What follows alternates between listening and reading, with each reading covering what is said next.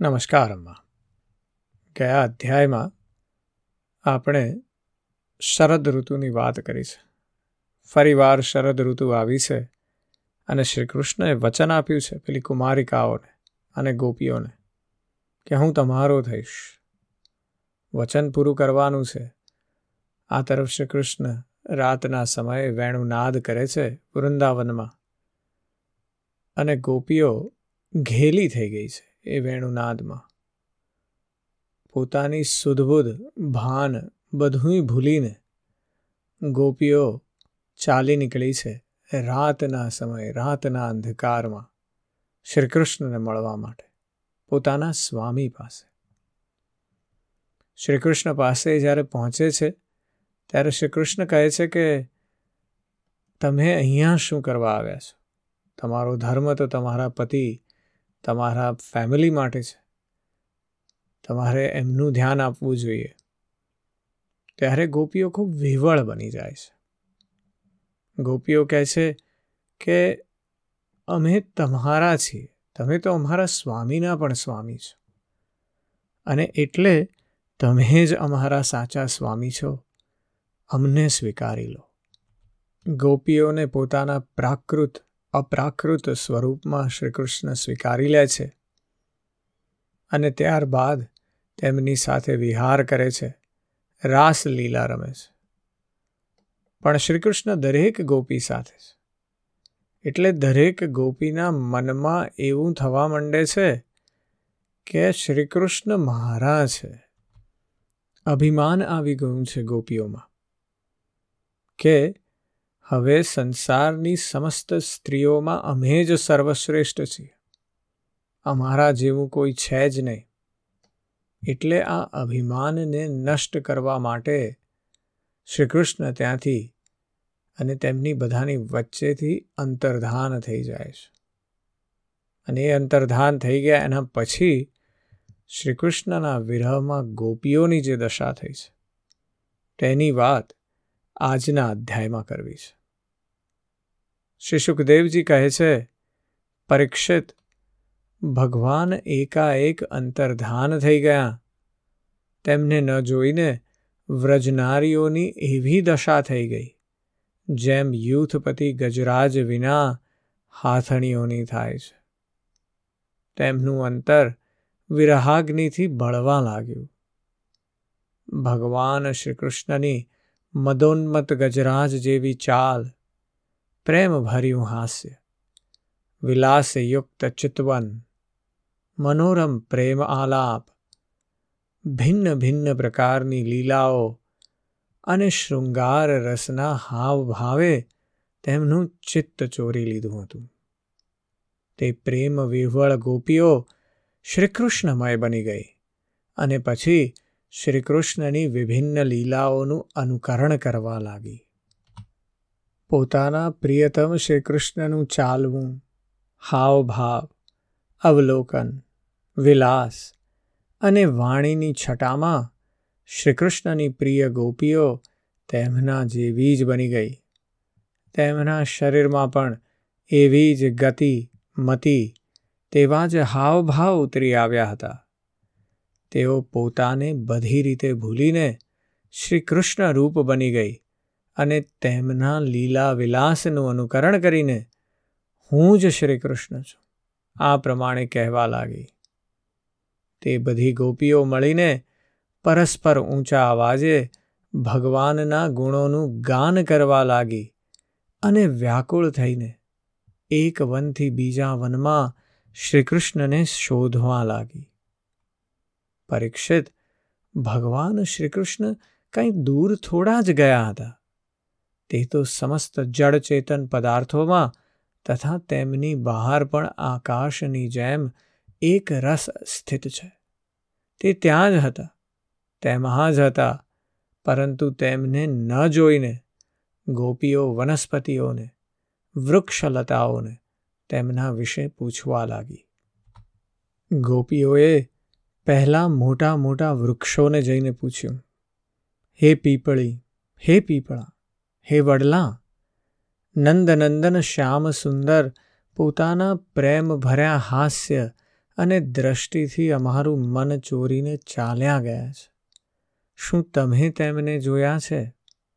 હે કુર્બક, હે અશોક, હે નાગ કેસર હે પુન્નાગ, હે ચંપક, બળરામજીના નાના ભાઈ કે જે હાસ્ય માત્રથી મોટી મોટી માણીની સ્ત્રીઓના મનને હરી લે છે. તે આ તરફ આવ્યા હતા. પછી તેમણે અન્ય વનસ્પતિઓને કહ્યું, બહેન તુલસી, તમે તો બહુ જ કોમળ હૃદયના છો. તમે તો બધાનું હિત ઈચ્છો છો. ભગવાનના ચરણોમાં તમારો પ્રેમ તો છે જ. તે પણ તમારા પર બહુ પ્રેમ રાખે છે. તેથી તો ભમરાઓના સમૂહ વચ્ચે તમારી માળા ધારણ કરે છે.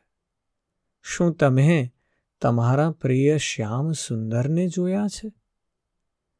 પ્રિય માલતી, ઓ મોગરા, ઓ જાઈ અને જોઈ, તમે ક્યાંય અમારા પ્રિય માધવને જોયા હશે?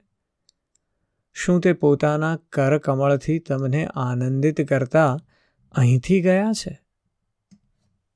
ઓ આંબા, ઓ રાયણ ઓ ફણસ, ઓ અસન વૃક્ષ, ઓ પીળી કાંચનાર ઓ જાંબુડી, ઓ આંકડા, ઓ બિલી, ઓ બોરસલી, ઓ લીમડા, ઓ કદંબ તથા યમુના પર તટ પર બિરાજેલા ભાગ્યશાળી તરુવરો.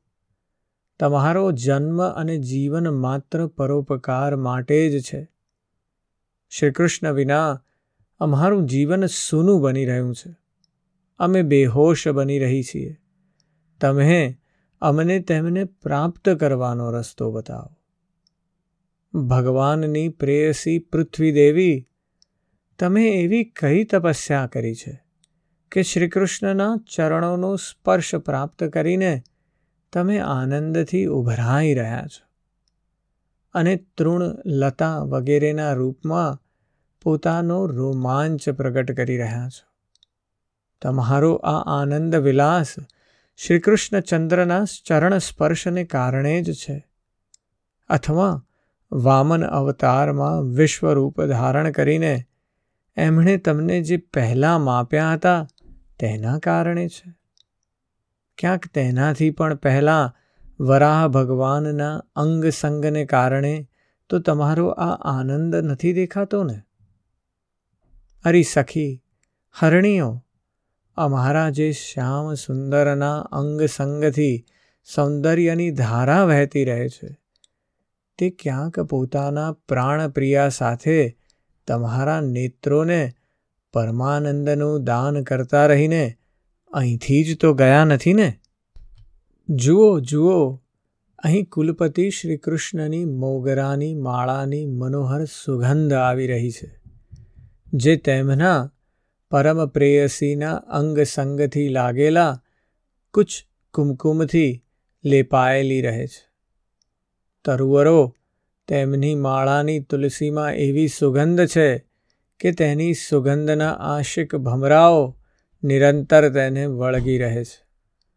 તેમના એક હાથમાં કમલ હશે અને બીજો હાથ તેમની પ્રેયસીના ખભા પર મૂકેલો હશે. લાગે છે એવું કે તમે લોકો તેમને પ્રણામ કરવા માટે જ નમેલા છો. પરંતુ તેમણે પોતાની પ્રેમયુક્ત ચિતવનથી પણ તમારી વંદનાનો પ્રભિભાવ આપ્યો છે કે નહીં? અરે સખી, આ લતાઓને તો પૂછો. તે પોતાના પતિ વૃક્ષોને પોતાના બાહુપાશમાં લપેટીને આલિંગન કરી રહી છે. તેથી શું થયું? તેમના શરીરમાં જે આનંદ છે, જે રોમાંચ છે, તે તો ભગવાનના નખોના સ્પર્શથી જ છે. અહો, આમનું કેટલું સૌભાગ્ય છે. પરીક્ષિત, આ પ્રમાણે બાવરી ગોપીઓ પ્રલાપ કરીને ભગવાનને શોધતા શોધતા દુઃખી થઈ રહી હતી. હવે, એથી પણ વધારે જોશ આવવાથી તે ભગવન્મય થઈને ભગવાનની વિભિન્ન લીલાઓનું અનુકરણ કરવા લાગી. એક ગોપી પૂતના બની તો બીજી શ્રીકૃષ્ણ બનીને તેનું સ્તનપાન કરવા લાગી. કોઈ ગાડું બની ગઈ તો કોઈએ બાલકૃષ્ણ બનીને રડતા રડતા તેને પગની લાત મારીને ઊંધું કરી દીધું. કોઈ સખી બાલકૃષ્ણ બનીને બેસી ગઈ તો કોઈ તૃણાવ્રત દૈત્યનું રૂપ ધારણ કરીને તેને ઉપાડી ગઈ. કોઈ ગોપી પગ ખેંચી ખેંચીને ઘૂંટણીએ ચાલવા લાગી અને તે વખતે તેના ઝાંઝર ઝૂમ ઝૂમ બોલવા લાગ્યા. એક થઈ કૃષ્ણ, તો બીજી થઈ બલરામ અને બીજી ગોપીઓ ગોપકુમારો બની ગઈ. એક થઈ વત્સાસુર, તો બીજી થઈ બકાસુર.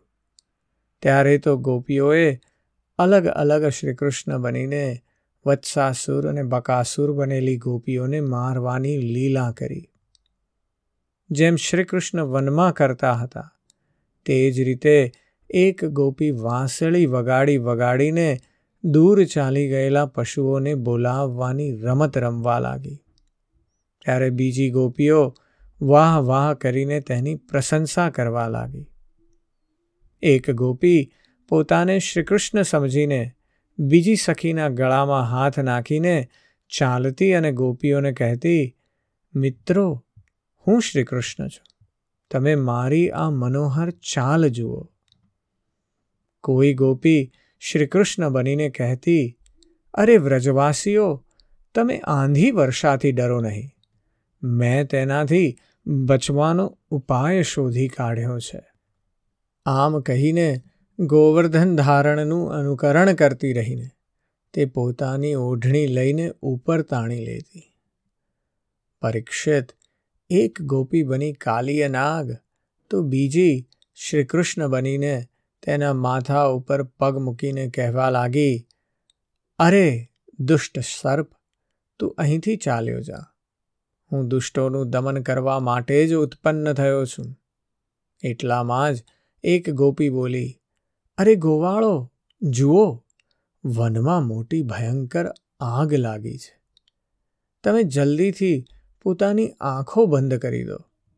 હું અનાયાસે જ તમારી રક્ષા કરીશ. એક ગોપી યશોદા બની અને બીજી બની શ્રીકૃષ્ણ. યશોદાએ ફૂલોની માળાથી શ્રીકૃષ્ણને ખાંડણીયા સાથે બાંધી દીધા. હવે તે કૃષ્ણ બનેલી ગોપી હાથેથી મોઢું ઢાંકીને ભયની નકલ કરવા લાગી. પરીક્ષિત, આ પ્રમાણે લીલા કરતાં કરતાં ગોપીઓ વૃંદાવનના વૃક્ષો અને લતાઓ વગેરેને ફરીથી શ્રીકૃષ્ણ વિશે પૂછવા લાગી. તે વખતે તેમણે એક જગાએ ભગવાનના ચરણચિહ્ન જોયા. તે આપસમાં કહેવા લાગી, અવશ્ય આ ચરણ ચિહ્ન નંદનંદન શ્યામ સુંદરના જ છે. કેમ કે એમાં ધજા, કમળ, વજ્ર, અંકુશ અને જવ વગેરે ચિહ્નો સ્પષ્ટ દેખાય છે. તે ચરણ ચિહ્નો દ્વારા વ્રજવલ્લભ ભગવાનને શોધતી શોધતી ગોપીઓ આગળ વધી. ત્યારે તેમને શ્રીકૃષ્ણની સાથે કોઈ વ્રજ યુવતીના પણ ચરણચિહ્નો દેખાયા. તેમને જોઈને ગોપીઓ વ્યાકુળ થઈ ગઈ અને આપસમાં કહેવા લાગી, જેમ હાથણી પોતાના પ્રિયતમ ગજરાજની સાથે ગઈ હોય તેમજ નંદનંદન શ્યામ સુંદરની સાથે તેમના ખભા પર હાથ મૂકીને ચાલનારી કઈ ભાગ્યશાળીના આ ચરણચિહ્નો છે. અવશ્ય સર્વશક્તિમાન ભગવાન શ્રીકૃષ્ણની આ કોઈ આરાધિકા હશે તેથી આના પર પ્રસન્ન થઈને આપણા પ્રાણપ્રિય શ્યામ સુંદરે આપણને છોડી દીધી છે અને આને એકાંતમાં લઈ ગયા છે પ્રિય સખીઓ ભગવાન શ્રીકૃષ્ણ પોતાના ચરણકમળથી જે રજનો સ્પર્શ કરે છે તે ધન્ય બની જાય છે. તેના અહોભાગ્ય છે. કેમ કે બ્રહ્મા, શંકર અને લક્ષ્મી વગેરે પણ પોતાના અશુભ નષ્ટ કરવા માટે તે રજને પોતાના મસ્તક પર ધારણ કરે છે. અરે સખી, ભલે ગમે તે થાય, આજે જે સખી અમારા સર્વસ્વ શ્રીકૃષ્ણને એકાંતમાં લઈ જઈને એકલી જ તેમની અધર સુધાનો રસ પી રહી છે. આ ગોપીના ઉપસેલા ચરણચિહ્નો તો અમારા હૃદયમાં બહુ ક્ષોભ ઉત્પન્ન કરી રહ્યા છે. અહીં તે ગોપીના પગલાં દેખાતા નથી. એવું લાગે છે, અહીં પ્રિય શ્યામ સુંદરે જોયું હશે કે મારી પ્રેયસીના કોમળ ચરણોમાં ઘાસના અંકુરો વાગતા હશે. તેથી તેમણે તેને ખભા પર બેસાડી દીધી લાગે છે. સખીઓ, અહીં જુઓ. પ્રિય શ્રી કૃષ્ણના ચરણચિહ્નો વધારે રેતીમાં ઊંડા ખૂંપેલા છે. આનાથી સ્પષ્ટ થાય છે કે અહીં તેઓ કોઈ ભારે વસ્તુને ઉપાડીને ચાલ્યા છે. તેના વજનથી તેમના ચરણ જમીનમાં ઉતરી ગયા છે.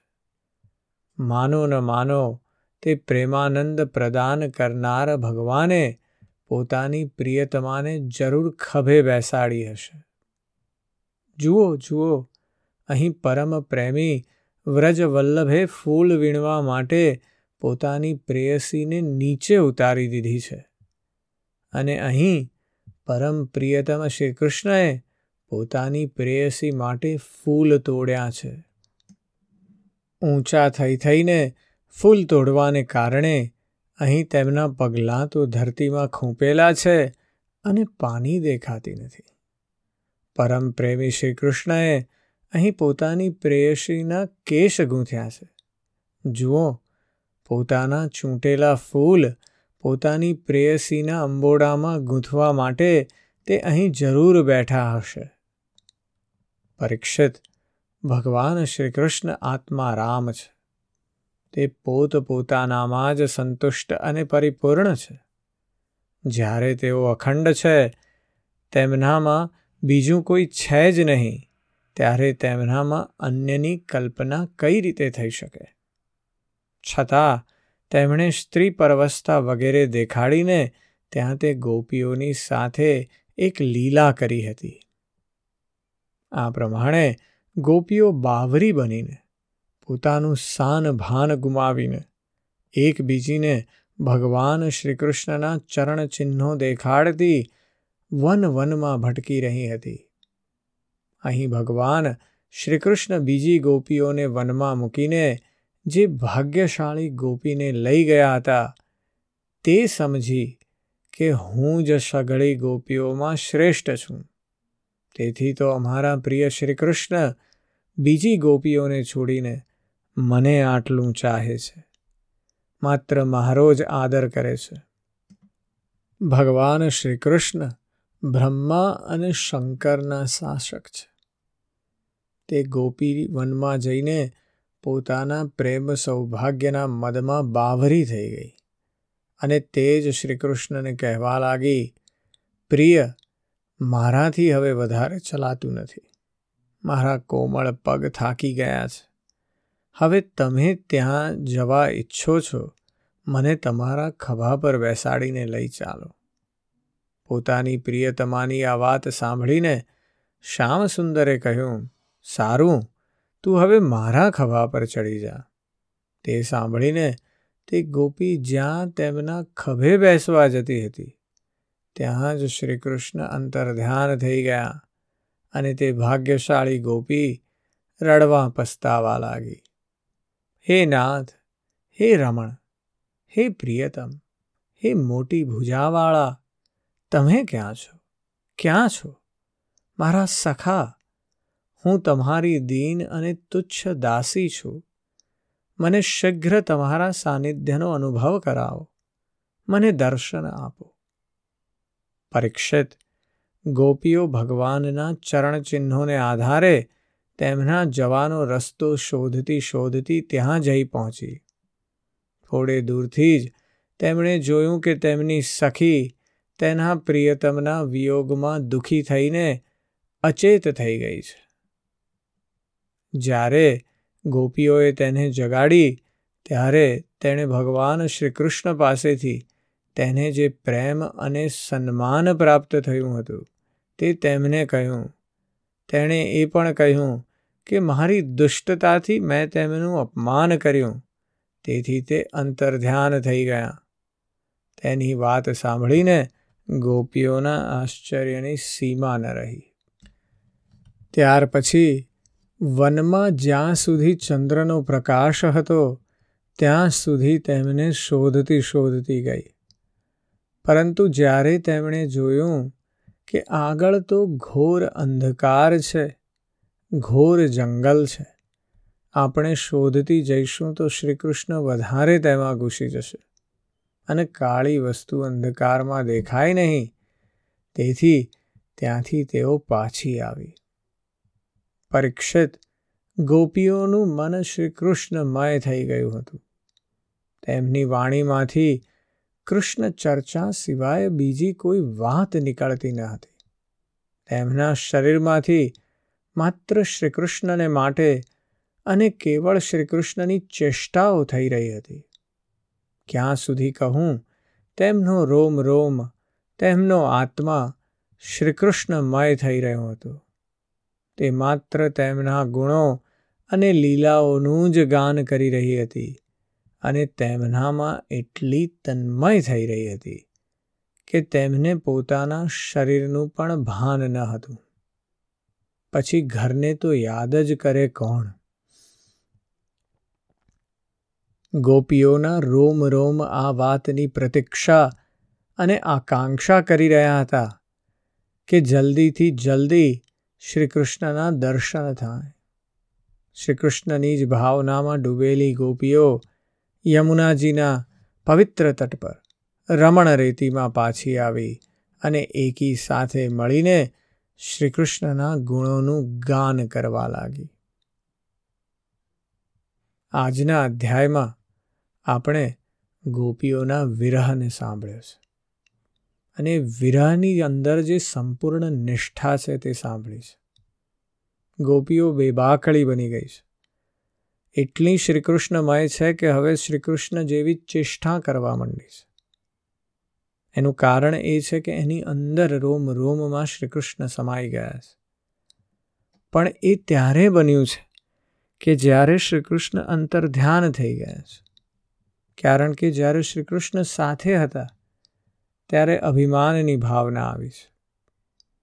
આપણી અંદર પણ જેટલી અભિમાનની ભાવના બનતી જાય, તેટલા જ ભગવાન આપણાથી દૂર જતા જાય. આપણને આપણા સમાજમાં, આપણા વ્યક્તિત્વનું, આપણી પોતાની પોઝિશનનું, આપણા ફેમિલીનું, આપણા મિત્રોનું, આપણા ધનનું, આપણા મોભાનું, કોઈ પણ પ્રકારનું અભિમાન જો આપણામાં આવી જાય, તો ભગવાન આપણાથી દૂર થતા જાય છે. ભલે ને આપણા રોમ રોમમાં સમાયેલા હોય પણ એ આપણાથી દૂર જ ભાસે છે. અને એટલે ગોપીઓના દ્વારા વ્યાસજી આપણને શિક્ષણ આપે છે કે જો ભગવાનની સમીપ જવું હોય તો અભિમાન છોડી દો, નિર્મળ થઈ જાઓ. આ વાત વિશે ખૂબ મનન અને ચિંતન કરજો. આજે બસ આટલું જ. જય શ્રી કૃષ્ણ.